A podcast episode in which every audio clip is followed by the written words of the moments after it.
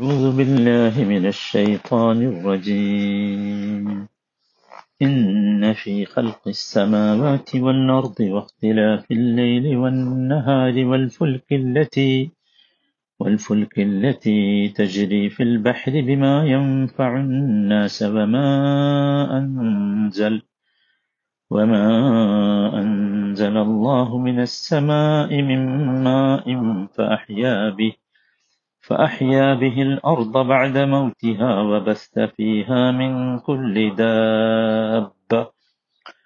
وبث فيها من كل دابة وتصريف الرياح والسحاب المسخر. والسحاب المسخر بين السماء والأرض لآيات لقوم يعقلون. നൂറ്റി അറുപത്തിനാലാമത്തെ വചനം ഏഴാമത്തെ ദിവസമാണ് നമ്മൾ കേൾക്കുന്നത്.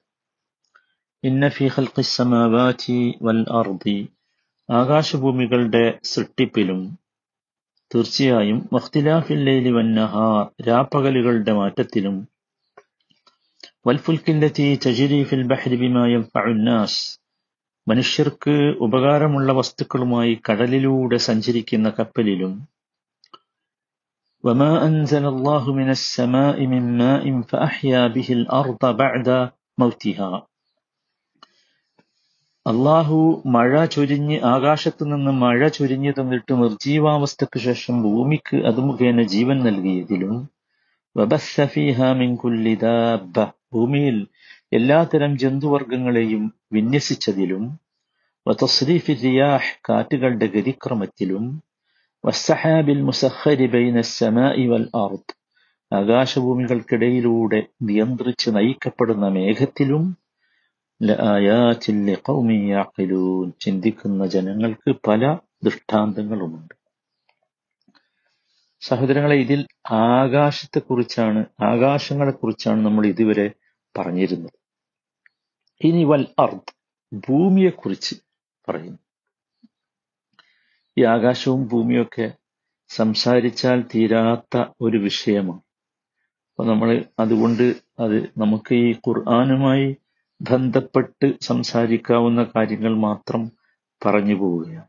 അല്ലെങ്കിൽ ഈ ഈ വിഷയത്തിലേക്ക് വെളിച്ചം വീശുന്ന കാര്യങ്ങൾ മാത്രം പറഞ്ഞു പോവുകയാണ്.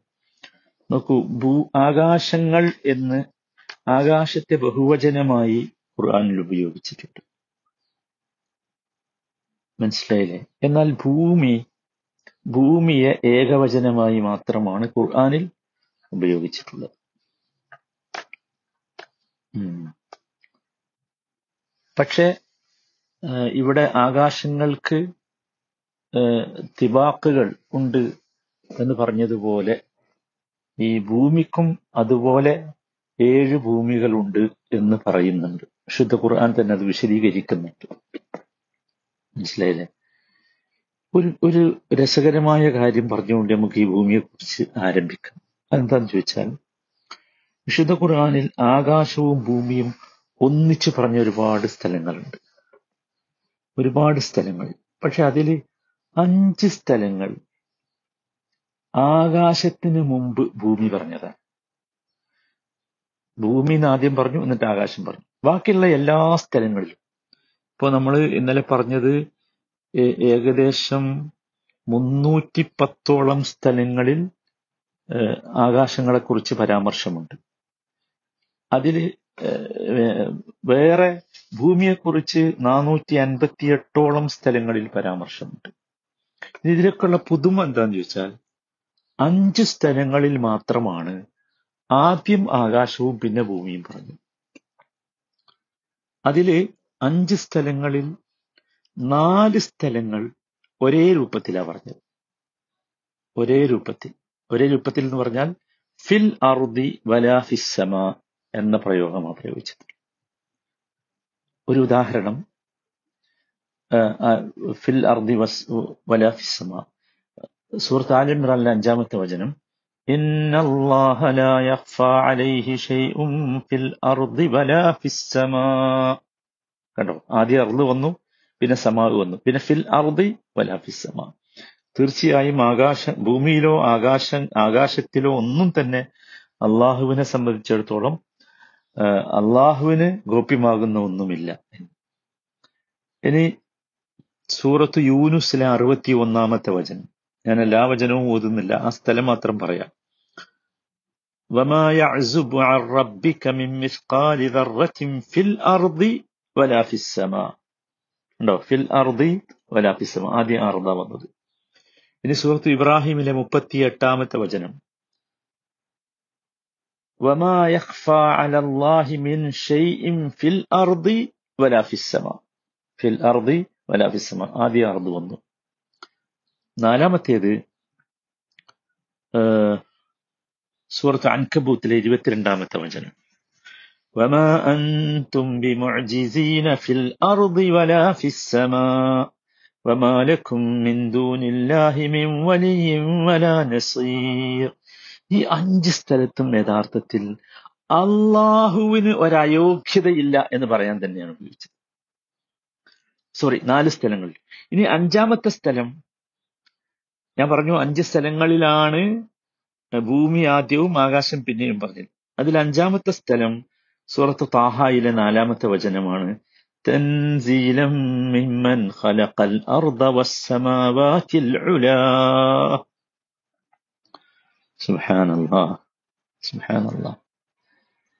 സഹോദരങ്ങളെ ഇത് ഇതിൽ വലിയ രഹസ്യങ്ങളുണ്ട്. നമുക്ക് ഇൻഷാല്ല എപ്പോഴെങ്കിലും ഒരു സമയത്ത് അതിലേക്ക് ഇറങ്ങിപ്പോകാം ഇൻഷാല്ല ഇപ്പൊ നമ്മൾ ഭൂമിയെക്കുറിച്ചാണല്ലോ പറഞ്ഞുകൊണ്ടിരിക്കുന്നത്. അപ്പൊ നമുക്ക് ആ വിഷയത്തിലേക്ക് തിരിച്ചു പോകാം ഇൻഷാല്ല എന്താണ് സത്യത്തിൽ ഭൂമി എന്ന് പറയുന്ന സാധനം? നമ്മൾ ജീവിച്ചുകൊണ്ടിരിക്കുന്ന ഒരു ഗ്രഹമാണ് അല്ലെ? എന്നാൽ ഈ ഭൂമി യഥാർത്ഥത്തിൽ ഗോളാകൃതിയിലുള്ളതാണ്. ഇതെല്ലാവർക്കും ഒന്ന് അറിവുള്ള ഒരു വിഷയമാണ്. പക്ഷേ നമുക്ക് അനുഭവപ്പെടുന്നത് അത് പരന്നതായിട്ടാണ്. അല്ലെ? മാത്രമല്ല മനുഷ്യന്റെ മനുഷ്യൻ ശാസ്ത്രം ഇത്ര കണ്ട് വികസിച്ചിട്ടില്ലാത്ത ഒരു കാലത്ത് ഭൂമി പരന്നതാണ് എന്ന് തന്നെയായിരുന്നു മനുഷ്യന്റെ ധാരണ. ആ അന്ന് ഭൂമി ഉരുണ്ടതാണെന്ന് പറഞ്ഞ പലരെയും അന്നത്തെ മതവുമായി ബന്ധപ്പെട്ട ആളുകൾ ചർച്ചുമായി ബന്ധപ്പെട്ട ആളുകൾ കൊല ചെയ്യുക കൂടി ചെയ്തിട്ടുണ്ട്. നമുക്ക് ഖുർആൻ ഭൂമിയെക്കുറിച്ച് പറയുന്നത് യഥാർത്ഥത്തിൽ അവർ നോക്കുന്നില്ലേ ഭൂമി എങ്ങനെയാണ് പരത്തപ്പെട്ടിരിക്കുന്നത് എന്ന് നമ്മൾ സാധാരണ ഓതുന്നതാണ് സൂറത്തുൽ ഭാഷ്യ അല്ലെ? സുഹൃത്ത് ദാരിയാതിൽ കാണാം വൽ മാഹിദൂൻ. ഭൂമിയെ നാം വിരിച്ചു തന്നു. എത്ര വിദഗ്ധനായ വിരിപ്പൊരുക്കുന്നവനാണ്. അള്ളാഹുവിനെ കുറിച്ചാണ് പറയുന്നത്. അതുപോലെ സൂറത്തു നാസിയാത്തിൽ അതിനുശേഷം അവൻ ഭൂമിയെ പരത്തിയിരിക്കുന്നു.